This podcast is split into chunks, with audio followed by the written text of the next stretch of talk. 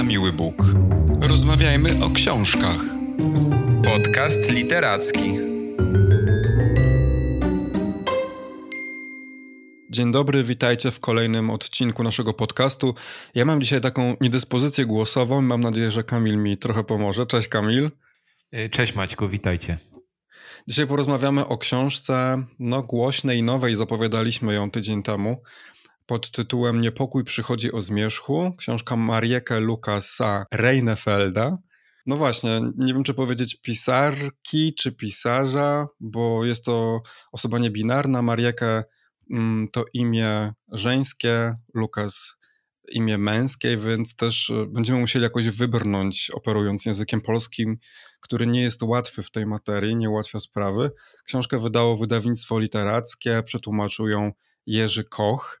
E, nie wiem, e, Kamil, czy masz przed sobą książkę, bo ja czytałem akurat e-book, ale jeśli masz, to czy możesz z okładki przeczytać, co o książce mówi krytyka? Jasne, że tak. Mam książkę przed sobą, bo jak wiesz, jestem fanem e, książek w papierze. No, krytyka jest jednoznacznie entuzjastyczna, emocjonująca, olśniewająca, szokująca dobra, klasyka, elektryzująca, cudownie dzika, wyjątkowa. Takie możemy określenia y, przeczytać na okładce książki, która też zachęca swoją szatą graficzną, bo tutaj mamy taką interesującą postać odzianą w, czerwony, w czerwoną kurtkę, która też jest motywem w tej książce, y, bardzo wyraźnym. No i te wszystkie określenia prowadzą bez wątpienia do tego, y, i czy są potwierdzeniem tego, że książka zdobyła międzynarodową nagrodę Bookera w 2020 roku, a sama osoba, która stworzyła tę książkę, jest najmłodszą e, osobą właśnie w historii nagród Bookera, która nagrodę otrzymała. E, w momencie otrzymania nagrody miała zaledwie 29 lat. Jest też poetką, ale właśnie to niepokój przychodzi o zmierzchu przyniósł jej e, największy sukces. Też mi się bardzo podoba okładka, ta ilustracja jest bardzo ciekawa. Przedstawia zresztą, możemy to w sumie zdradzić, bohaterkę, główną bohaterkę tej książki. Nie do końca mi się podoba akurat to, że została tymi blerbami tak zapisana. No ale dobra, niech będzie. No i cóż, książka opowiada o rodzinie rolniczej, która mieszka na holenderskiej wsi. Mm, główna bohaterka Budrysówka mieszka ze swoimi właśnie rodzicami, mm, siostrą i dwoma braćmi. No i pewnego dnia, to możemy powiedzieć, bo od tego właściwie wszystko się zaczyna, jeden z braci Budrysówki umiera. Tonie w jeziorze, załamuje się pod nim lód e, i od tego momentu obserwujemy, co z tą rodziną zaczyna się dziać. Jeszcze zanim zapytam Cię, o czym według Ciebie ta książka jest, e, muszę powiedzieć, że ja mam bardzo mieszane uczucia.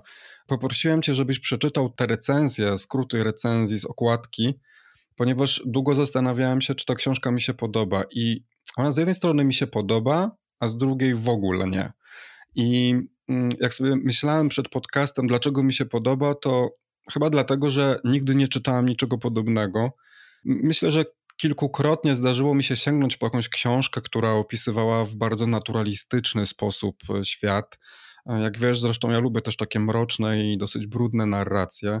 Nie lubię takich ugrzecznionych opowieści. I tutaj faktycznie to znalazłem. Ta książka jest niezwykle naturalistyczna. Powiedziałbym, że w swoim naturalizmie, no nawet bardzo brutalna. W jakimś sensie ta powieść jest dla mnie też dekadencka. Wszystko mi się bardzo kojarzy z Charlesem Baudelaire'em, poetą właśnie przełomu y, dwóch poprzednich wieków, kiedy właśnie wszystko chyliło się ku upadkowi i on opisywał brzydotę właśnie jako nowe piękno i trochę odnalazłem nutki e, właśnie takiej dekadencji w tej powieści. Tutaj też wszystko opisywane jest w no, taki bardzo właśnie naturalistyczny sposób, ale e, z taką dużą dawką brzydoty, która jednocześnie wydaje mi się, że według bohaterki jest w jakimś sensie piękna. I to mi się bardzo podobało, bo ten klimat jest niezwykły. E, natomiast nie podobało mi się to, i to też chyba nie będzie jakaś niespodzianka, bo przy Klarze i Słońce mówiłem, że nie lubię powieści, które są opowiadane z perspektywy dziecka, a tak jest w tym przypadku.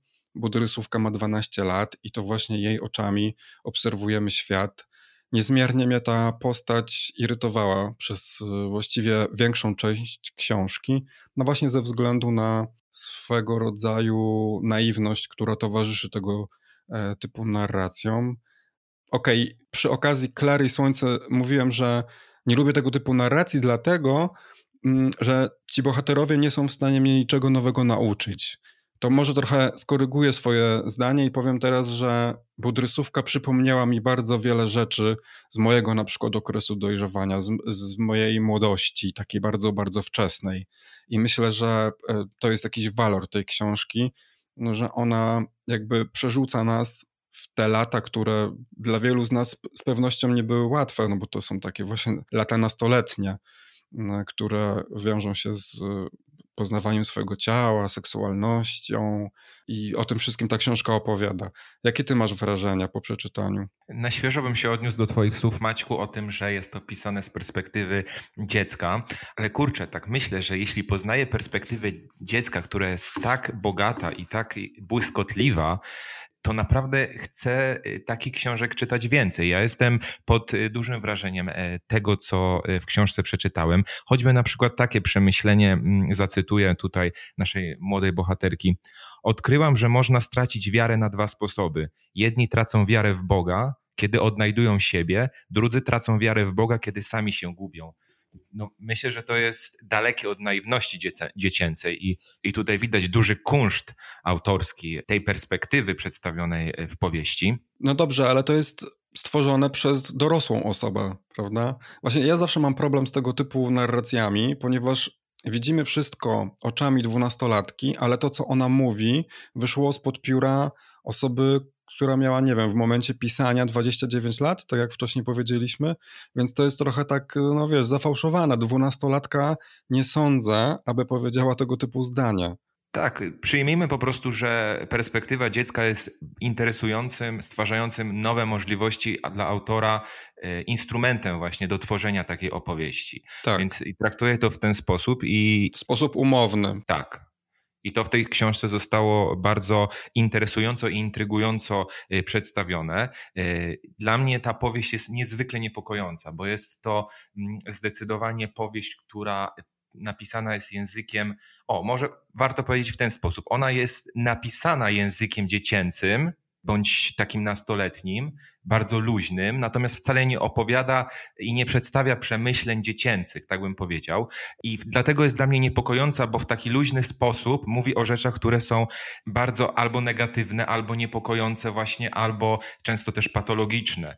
Y, tutaj mamy takie pomieszanie kilku wątków przynajmniej w tej powieści. Y, jest to z jednej strony dojrzewanie głównej bohaterki, y, rozwijająca się seksualność i cały czas gdzieś to znamie śmierci po stracie brata, które wpływa bardzo destrukcyjnie na całą rodzinę. I to wszystko jest właśnie podane z taką niezwykle bogatą wyobraźnią narratorki. To niezwykłe jest, że mnie ta książka doprowadzała do śmiechu niejednokrotnie w momencie, kiedy czyta się w sumie o przykrych y, wydarzeniach. I tak sobie myślę, że, że te, te abstrakcyjne często wyobrażenia głównej bohaterki, porównywanie ojca, matki do bardzo abstrakcyjnych rzeczy, właśnie do przedmiotów y, i opisywanie tego w, w sposób y, taki niebanalny i humorystyczny, no sprawia takie, takie wrażenie takiego dysonansu właśnie, że czytamy o czymś poważnym, czytamy o czymś smutnym, a jest to podane w takiej formie bardzo lekkiej. Muszę sobie przemyśleć jeszcze tę książkę, y, bo, bo są to rzeczywiście świadectwo dorastającej dziewczyny, która musi się zmierzyć z bardzo poważnymi, traumatycznymi przeżyciami i robi to na swój y, sposób. Nie wiem, jakie ty masz wrażenia? Czy ciebie ta historia właśnie przyciągnęła? A to jest bardzo ciekawe, co powiedziałeś, bo ja zupełnie odwrotnie myślę. To znaczy, miałem takie wrażenie po przeczytaniu tej książki, że język właśnie jest osoby dorosłej, a te przemyślenia i to, o czym bohaterka pisze, jest właśnie takie bardzo dziecięce albo nastoletnie. Bo owszem, oczywiście dotykamy takich trudnych tematów jak śmierć członka rodziny, czy właśnie religia na przykład, e, ale w gruncie rzeczy jest tam mnóstwo takich dziecięcych właśnie zabaw, opisów e, tych ropuch na przykład, e, albo w ogóle takich rzeczy związanych z wyobraźnią, bo to warto podkreślić i myślę, że to też jest bardzo ciekawe, że bohaterka ma niesłychaną wyobraźnię. To już też przed chwilą powiedziałeś.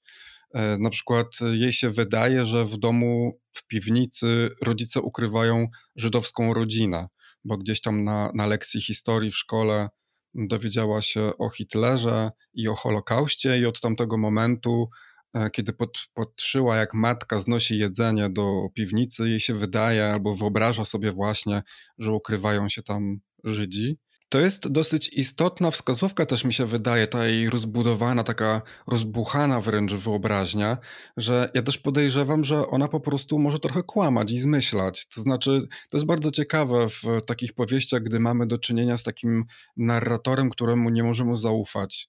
Tak naprawdę, mm, na przykład to, w jaki sposób ona opisuje swoją rodzinę, czy to, co się dzieje w tym całym ich domu. My tak do końca nie mamy pewności, czy ona mówi prawdę. Bardzo ważne chyba jest to, żeby nie zapominać o tym, że ta książka jest pokazana wyłącznie z jej perspektywy, prawda?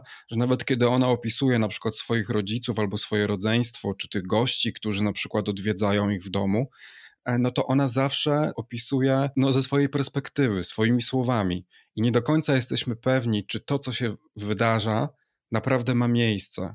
To jest tak jak zawsze z każdym dzieckiem. Nigdy nie wiesz, czy to, co dziecko opowiada, stało się naprawdę. Dzieci często zmyślają, prawda? Nawet trochę te starsze. Więc to jest bardzo y, ciekawa książka, tak konstrukcyjnie, warsztatowo, z punktu widzenia właśnie narratora. Bardzo ciekawa się wydaje taka opowieść, kiedy nie do końca wiemy, co jest prawdą, co nie. Możemy się tylko domyślać. No zdecydowanie to jest y, właśnie pociągające w tej, y, w tej lekturze, że y, że ta perspektywa jest taka e, niepewna i nie wiemy, w co do końca możemy wierzyć. E, natomiast musimy też pamiętać, że ta książka, e, nie wiem czy też odniosłeś takie wrażenie, jest troszkę mm, ukazaniem hipokryzji, jaka rządzi ortodoksyjną rodziną protestancką, bo, bo musimy powiedzieć, że to jest historia rodziny, która jest bardzo ortodoksyjnie wierząca.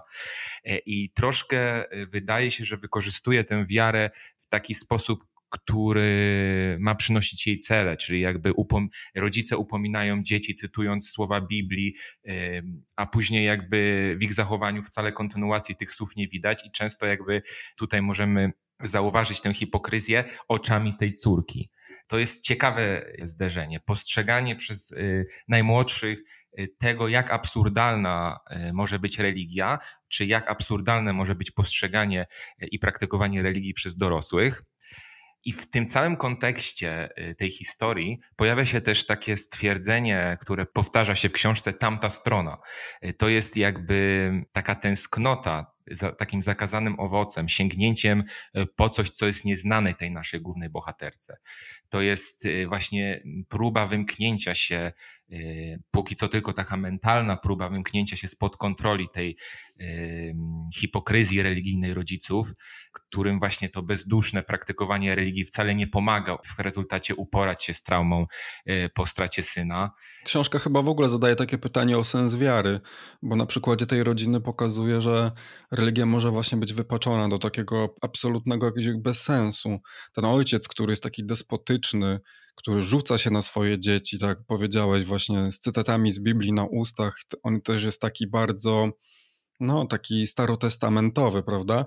Pali dzieciom zabawki. Tam jest taka scena, kiedy mm, ojciec wyciąga z tornistra karty do Pokemona i, i wrzuca je do pieca i oczywiście towarzyszy temu cytat, że nikt nie może dwóm panom służyć i tak dalej.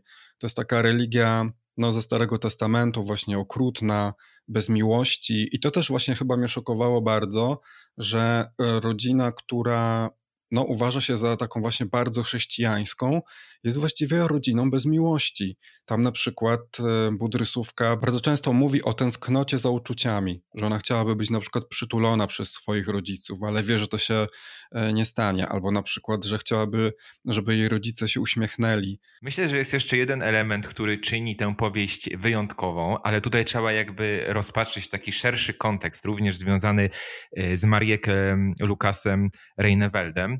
Nie jest tajemnicą, że ta książka nie jest fikcją. Większa część tej powieści jest autobiografią Marieke Lukasa Reinefelda i y, do tego stopnia jakby w rodzinie autora y, wzbudziło to kontrowersję, że rodzice y, odmówili przeczytania tej powieści, twierdząc, że są zbyt przerażeni tym, co ta książka może zawierać.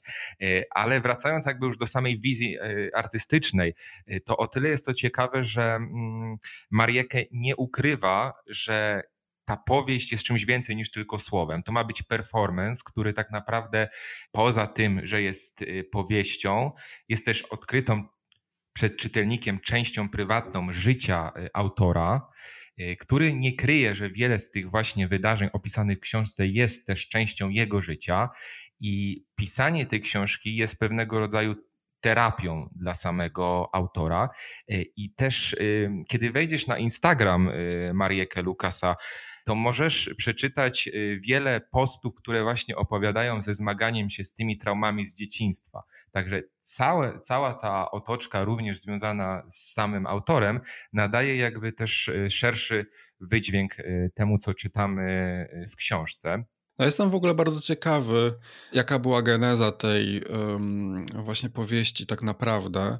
Nigdy do końca nie wiemy właśnie, czy coś jest fikcją, czy czy y, biografią, na ile to jest wszystko ze sobą pomieszane. Na pewno oczywiście nawet tworząc fikcję, autorzy i autorki jednak korzystają z jakiegoś własnego doświadczenia albo opowiadają niektóre rzeczy jakby ze swojego punktu widzenia, takiego już zupełnie y, y, prywatnego. Chyba nie da się tego do końca uniknąć. Ale zastanawiam się właśnie, jaką prywatnie na przykład postacią jest e, e, Reinefeld.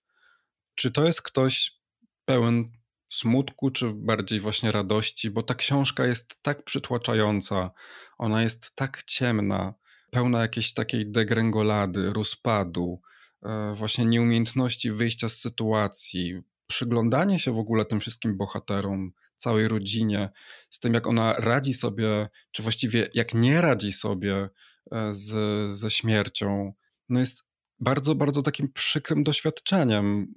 Ta książka mnie strasznie uwierała. Czytałem gdzieś w, w, kilku recenzjach, że ludzie nie mogli się na przykład od niej oderwać, a ja bym powiedział, że nie mogłem przez nią przebrnąć, bo ona była dla mnie tak, nie wiem, w jakiś taki sposób y, taka przykra do czytania, wiesz, taka ciężka. I nie, nie, było to miłe doświadczenie na pewno. Jestem ciekawy, jaką osobą tak prywatnie jest y, Reinefeld, na ile właśnie ta cała powieść jest jakąś taką próbą terapii, tak jak ty mówisz, na ile to jest y, coś wymyślonego, na ile to jest tak w 100% mm, autentyczne. Trochę mi się w ogóle kojarzy ten sposób pisania e, z takim zjawiskiem, które parę lat temu istniało, w, pewnie nadal istnieje, z czymś w rodzaju emo. Nastolatki, które są tak strasznie wrażliwe emocjonalnie i które są nastawione tak naprawdę na mrok, byśmy powiedzieli, na śmierć tak naprawdę.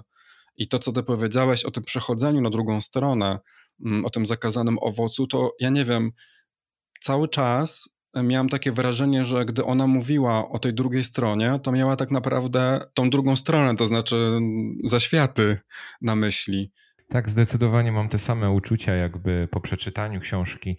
Bohaterka nie zmierza w dobrą stronę, że jakby te rzeczy, które e, dzieją się w jej życiu są destrukcyjne i to jest y, y, bardzo przytłaczające. Także nie dziwię się, że, że czytałeś to z pewnego rodzaju trudnością, bo, bo jakby dla mnie przyjemność również z tej lektury nie wynikała jakaś wyjątkowa.